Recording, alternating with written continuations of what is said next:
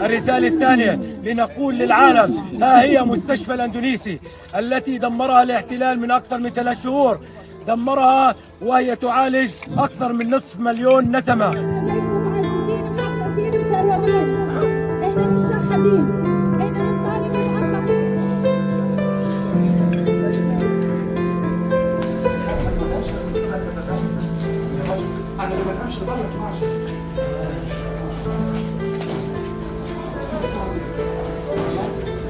Rumah sakit ini kan rumah sakit yang sangat fenomenal menurut kami ya. Dari bentuknya dari fasilitasnya mungkin kan pelayanannya kali ya kemudian kelengkapannya artinya mereka nggak tahu minta ke siapa sebenarnya ini ya agar rumah sakit ini bisa difungsikan.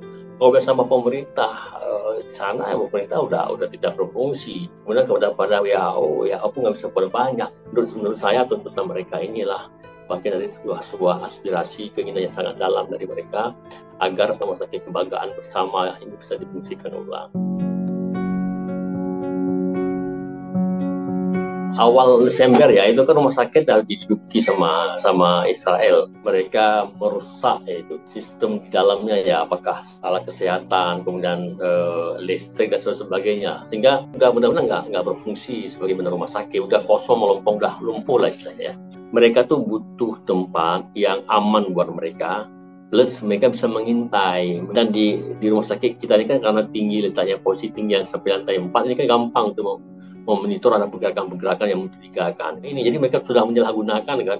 Pada awal-awalnya kan mereka mau duduk bahwa rumah sakit. Ini kan markas Hamas kan. Tapi ujung-ujungnya yang jadi markas mereka